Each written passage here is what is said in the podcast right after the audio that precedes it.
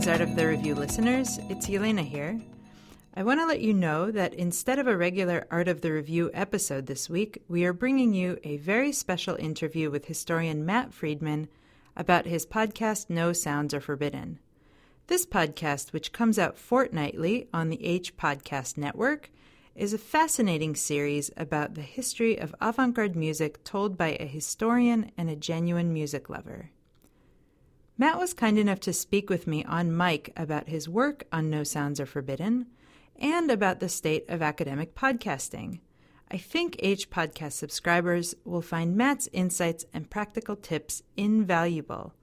So stay tuned for my interview with Matt Friedman and next week for episode 5 of No Sounds Are Forbidden. Podcast producer Matthew Friedman teaches U.S. and digital history at Rutgers Newark, and his research focuses on 20th century American sound cultures and avant garde music. Matt has been producing a fortnightly podcast on avant garde music called No Sounds Are Forbidden. The first three episodes cover the early history of avant garde music with Arnold Schoenberg's Pierrot Lunaire and 12 tone composition method and then turns to the intimate connections between avant garde music and cinema. The hour or so long episodes are masterfully produced and give listeners many chances to listen to extended clips, with expert commentary about the historical and aesthetic features of the pieces under discussion. Alongside the podcast, which comes out on H Podcast and can be found on iTunes, Matt produces the companion website nosoundsforbidden.org, where he posts playlists, commentary, and additional essays. We wanted to bring Matt in to tell us about the podcast. So, Matt, can you tell the listeners about the genesis of No Sounds Are Forbidden? Why did you make this podcast, and what do you hope to do with it? Back in a previous life, I'd worked in radio at the Canadian Broadcasting Corporation and in local radio in Montreal. And I've always kind of wanted to get back to that. Um, radio is actually something that that I've always been interested in, and uh, when I was doing the research uh, for uh, my dissertation and uh, subsequent research, I, I, found myself thinking that. You know, this is the kind of thing that would work really well in radio, and uh, too bad radio doesn't exist anymore, um, which is sad because I used to listen to it all the time. But podcasts now are you know the the radio of the 21st century and the radio of the digital world and so it seemed to be a thing to do the other thing of course is that i really love this music I find it sometimes difficult to uh, communicate that to people. Many people have this sort of uh, visceral reaction to it when they hear avant garde or modern music or postmodern music or anything like that. And I think one of the things I'd like to do is sort of break down those barriers that people have so they can hear it. I mean, this is interesting stuff. Yeah, my second question was going to be about your work as a radio producer, uh, which you did before you became an academic. So I was wondering if you're looking to reach a more popular audience with this podcast, and maybe if you could just talk a little bit about the differences between working in radio and working in academia. Well, um, to answer that question, I think I have to sort of you know get to the trajectory uh, that brought me to the academy, and and, and I actually got into uh, teaching um, through teaching journalism at uh, Concordia University in Montreal, way back in another lifetime, and I discovered that you know a lot of what I enjoyed about radio, that is speaking on topics of, of current events or cultural import or, or, or things like this um, was something that I could also do in the classroom. And so I, I don't think I've ever really seen much of a, a uh, division between doing radio. And you have to remember, I, I, I worked um, in public radio. Um, you know, I, I worked in the Canadian Broadcasting Corporation, so I wasn't exactly you know spinning the latest Justin Bieber discs. I mean, he wasn't even born yet, as far as I know. And so, to some extent, you know, I saw what I was doing in, in uh, teaching journalism to be an extension of that. Having said this, yes, um, I know that much of my knowledge of music history and music theory and my interest in, in avant garde music is highly specialized. I think uh, I have had to sort of um, popularize the message, which I think is actually a good thing. Um, I think that uh, has actually allowed me to think, you know, in more depth about uh, the importance of uh, avant gardes generally in, in, artistic terms, but also the avant garde in terms of 20th century music and 21st century music. Um, I have to justify it to an audience, and so I have to justify it to myself. And I think that um, is is is you know I think one of the great values of, of doing this podcast. That sounds a lot like teaching. Having to figure out how to explain something to students really forces you to get to the crux of things. Well, it is, and and and, and I enjoy teaching. Um, I think it's you know one of the most important things that I do. I think to be honest, my teaching is more important than my research. Uh, in many ways, I mean, socially more important than my research. I mean, whether or not we understand the relationship between uh, 20th century sound environments and uh, the emergence of um, certain avant garde critiques of modernism uh, isn't going to change the world. Um, whether or not I have a student who comes out of one of my classes uh, able to sort of see the world in, in critical terms, I think will. I, I think that I am a teacher ultimately. And so, yeah, I mean, I think to a large extent, what I'm trying to do uh, in the podcast is you know, to to take that kind of approach, you know, a much more popular approach. I, I wish it was more interactive though, like teaching. You know, I wish I could mm-hmm. see if anyone was sleeping in the back rows while I was talking. well, hopefully you'll get feedback on the episodes as you keep going. Um, so I wanted to turn a little bit to the whole phenomenon of academic podcasting. I wanted to ask you if you listen to other academic podcasts and what effect, if any, do you think podcasting is having on the historical profession or on avant garde music for that matter?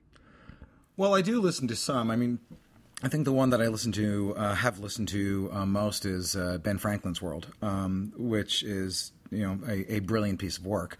I think one of the things that podcasting does, and, and, I think we can say this generally about digital humanities and the new digital tools available for us, is it does allow us to think outside of the seminar room um, and certainly think outside of outside of our, our, our offices.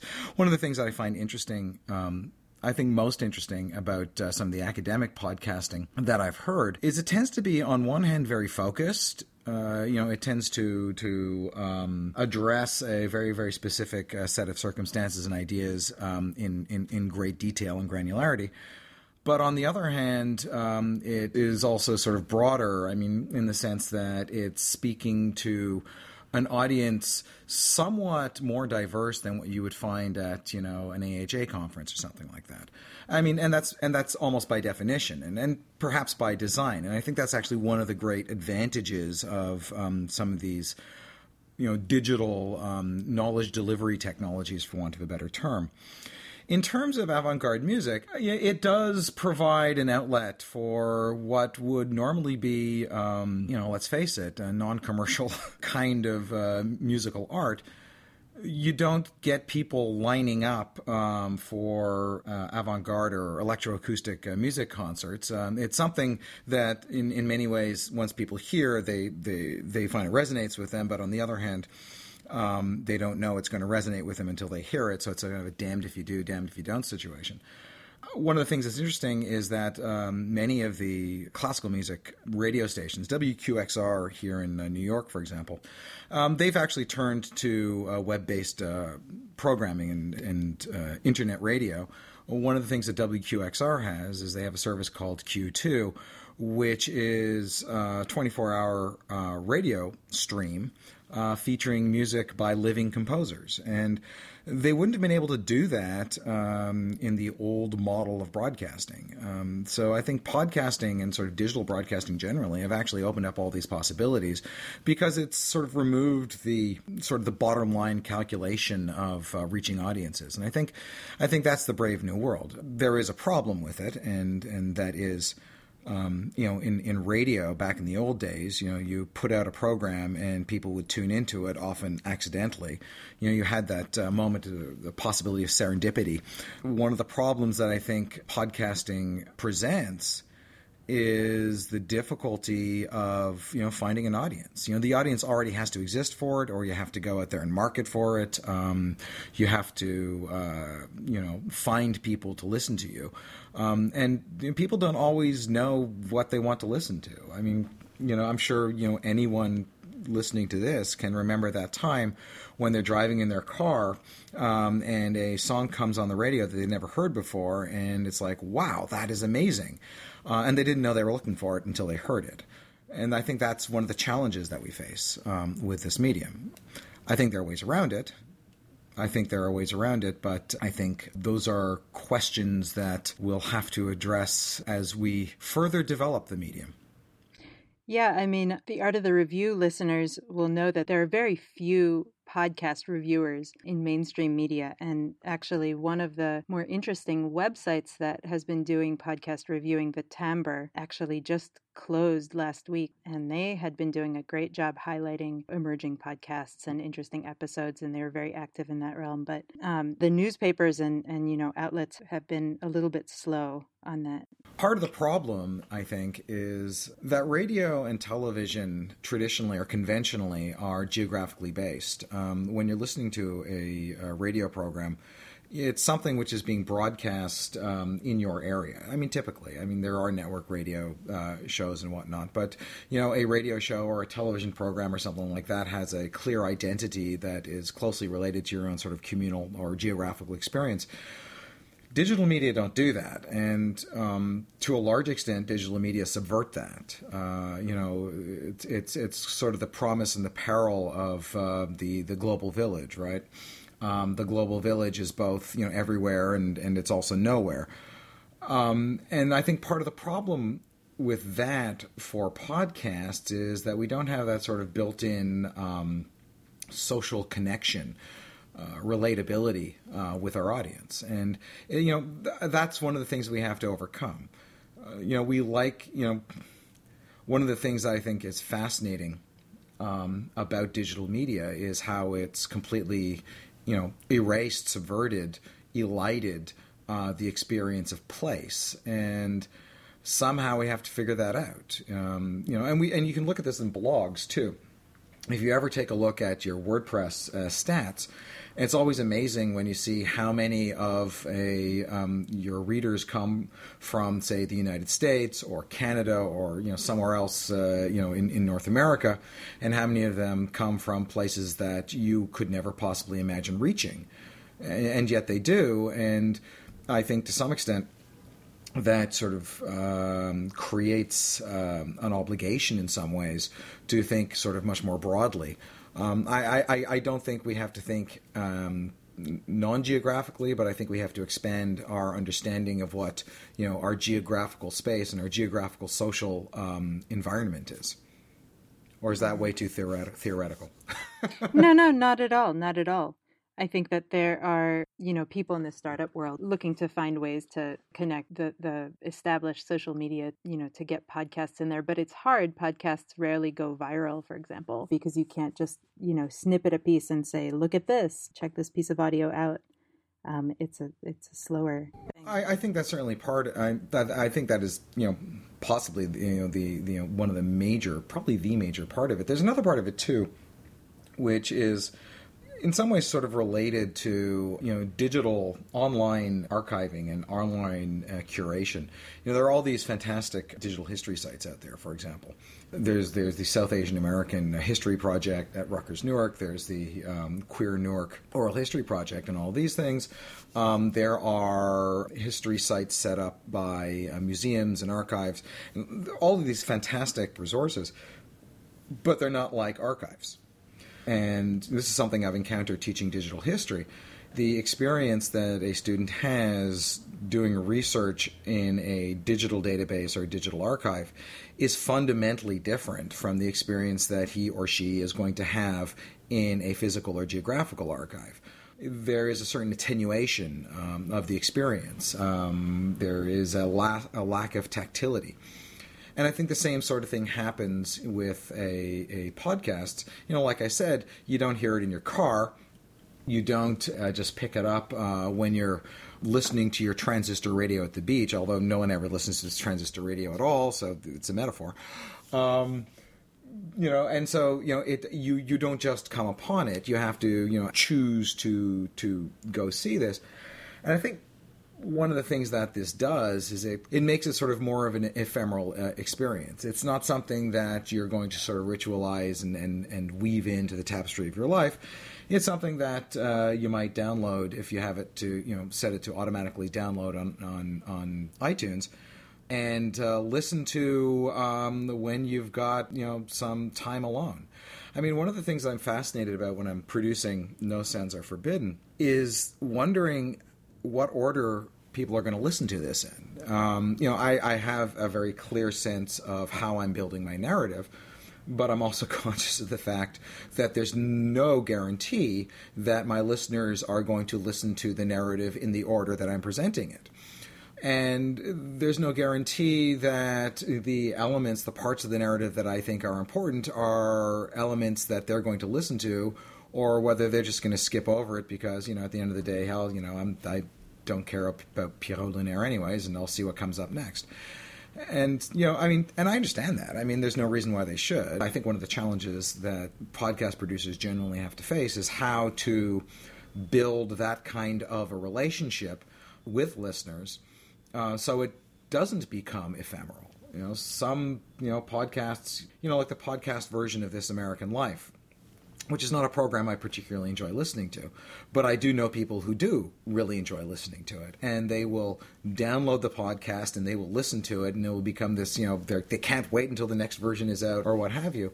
And I think they do that very well by sort of stringing along an experience and building a relationship um, with their listeners. I don't know how successful I'm going to be at doing that. I, I, I, recognize at you know this point I'm what as of today four finished episodes into this, so um, I don't know how well I'm going to be able to build that relationship. But I think ultimately that's the goal, and to some extent that's very much the goal of teaching. To get back to uh, the question of teaching is that anyone who's ever spent any time in the classroom knows that you don't just stand up in front of the, of, of the class at the lectern pontificating. Um, that's not how you teach. Um, your students will not retain what you're talking about. The final exams will be terrible. I'm grading those this week, so we'll see how that's going to turn out. Um, but you don't do that. The way you teach is you build a relationship with your students. You draw them into a story. You have a dialogue. Um, you find ways to um, incorporate uh, their interests, their lives, and their perspectives into uh, you know what you're teaching. Um, you find ways, you know, teaching history. You know, um, when I'm teaching uh, the 1968 um, Democratic Convention um, and the the police riot in in, in Grant Park. Um, one of the things that I have to do is sort of relate this to the experience that my students have. You know, there's this horrific moment that every history professor ultimately faces when you stand up in front of a class and um, you say to the class, "Well, you all remember Ronald Reagan," and there's like, you know, of course they don't. Um, and so one thing you have to do is to engage with Ronald Reagan, for example, in the 1980s, in terms that they understand, and so it becomes this this this sort of relationship and this incredibly sort of fluid and plastic and protean uh, exposition, and and and I think ultimately that's what a podcast has to be. But you know, the funny thing about this is that this is something that people in radio have known since the 1920s. If you listen to radio, um, really good radio, you know, I'll give you an example of this. Um, when I was a kid, the house I grew up in, we listened to uh, a program called As It Happens uh, every night at 6.30. It was on at 6.30 every night for 90 minutes on CBC Radio. And uh, it was like having uh, the hosts, uh, Alan Maitland and Barbara Frum, uh, over for dinner every night. And we sit there and we listen to, to, to, to, to this show. And one of the things that the producers and hosts of the show knew knew how to do is how to create a relationship to speak to that person there sitting at a table in you know suburban Montreal uh, at that particular moment, but also to speak to the person sitting in you know um, downtown Toronto or suburban Vancouver or Winnipeg or something like that at the same time to make that connection and that kind of relationship a something that's real and. I think that's one of the things that the best podcasts do. Um, ben Franklin's World does that, which is why I keep going back to it, right? I mean, um, I think um, that's sort of the goal that I'm trying to achieve uh, in No Sounds Are Forbidden. I, I want the people who are listening to my podcast to think that, you know, it's not just you know, some anonymous guy in the New York area spouting off about, you know, John Cage and, and Milton Babbitt and, and, and all of that stuff, but it's someone with whom they're having a conversation, even if it is only kind of one sided at that time. And I think that's how we do this. Well, it's a really interesting, also just generic challenge to create something that is both linear and nonlinear, where the listener has a lot more agency over the listening experience. Which is a good segue to my next question, which is what advice, technical or otherwise, would you give to academics who want to produce podcasts? I think the software and the technology is sometimes a little daunting. And, and, and one of the conversations that I've had with some colleagues about uh, producing podcasts is, you know, what kind of software should I use? You know, can I should I use Audacity? Should I use uh, Hindenburg? Uh, should I use this? Should I use that? And I think those are the wrong questions to ask. Um, you know, you use the software that you use, whether you're recording something on, um, you know, whatever you're using to record, whether it's you know Skype. I use a, a fairly full featured digital audio workstation uh, program called uh, Cakewalk Sonar to record, mostly because I come from a music background and that's what I use in my music studio. Um, but I, I, think the first thing is you know forget about the, the software. That's the kind of thing that'll work itself out. I think you have to um, budget your time. It can be enormously time consuming. You might think that uh, 30 minutes of uh, podcasting will take 30 minutes of time to produce, which is a little bit like thinking that three hours a week of teaching is only three hours a week of work. Uh, which it isn't. Um, actually, the ratio is you know roughly the same. It's I think it's about a you know uh, I would say I spend probably about eight hours uh, of work on every one hour of uh, programming. So it's about an eight to one uh, ratio. So, first of all, be aware of how much work this is going to be. And also budget your time. Um, you know, you have to keep to a fairly regular schedule in order for it to have any kind of you know legitimacy, and for people to know where to find it. The other thing, and and I can't stress this enough, is invest in a good microphone. Um, I hear a number of podcasts that um, are recorded. Uh, it would have been recorded well enough. I mean, they sound like they're recorded on a phone um, in uh, in the Starbucks, and, and some of them are. And look, that's okay. I mean, you know, you have to do it somewhere. But in terms of uh, preparing the audio, you always have to bear in mind that someone has to listen to this. And so the clink of, of cups and the, the background noise of Starbucks uh, on your, your relatively small phone uh, microphone is actually going to be hard to listen to. And you have to bear in mind that you know you're actually asking people to listen to this, so you know don't don't torture them. So invest in a good microphone. Um, also learn how to stage your sound so that um, you get the minimum amount of a audio interference uh, in your podcast and I mean that, and that's a difficult thing. I've I'm, i still haven't got it worked out. You know, um, I'm still trying to find a way to make sure that the audio that I produce has a decent enough audio sound to it, and I'm not really quite sure I'm there yet. But I mean, these those are the things that you need to bear in mind. And I think the last thing, and, and, and perhaps the most important thing, is you know remember your focus. Um, people are listening to you for a reason, or you want people to listen to you for a reason. Well, you know, they're listening to what you have to say. They don't really care too much about you.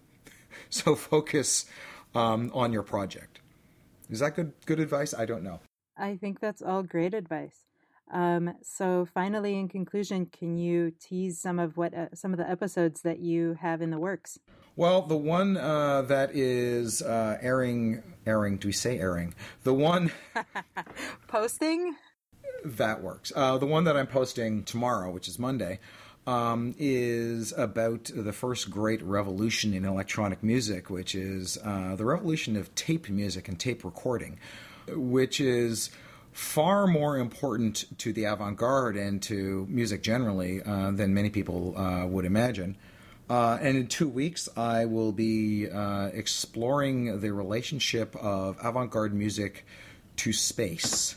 Um, not outer space, but um, interior architectural space and the great outdoors, um, and how, you know, in, particularly in, in, in, in the uh, 60s, 1960s, 1970s, and, and today, composers have been very, very interested in, in, in using sort of the uh, spatial elements of uh, sound and music as a central component uh, of their art. Well, I can't stress enough how much I enjoy No Sounds Are Forbidden, and I hope that listeners will go check it out. You can find it on the H Podcast Network, which is networks.hnet.org slash hpodcast, and you can find it in the menu. Or you can just search for No Sounds Are Forbidden in iTunes and visit Matt's companion website, nosoundsforbidden.org.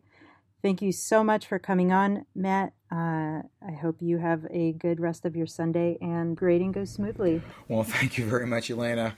I am hoping the grading goes smoothly. I'm actually hoping it goes quickly. yeah, perhaps that even more. Thank you.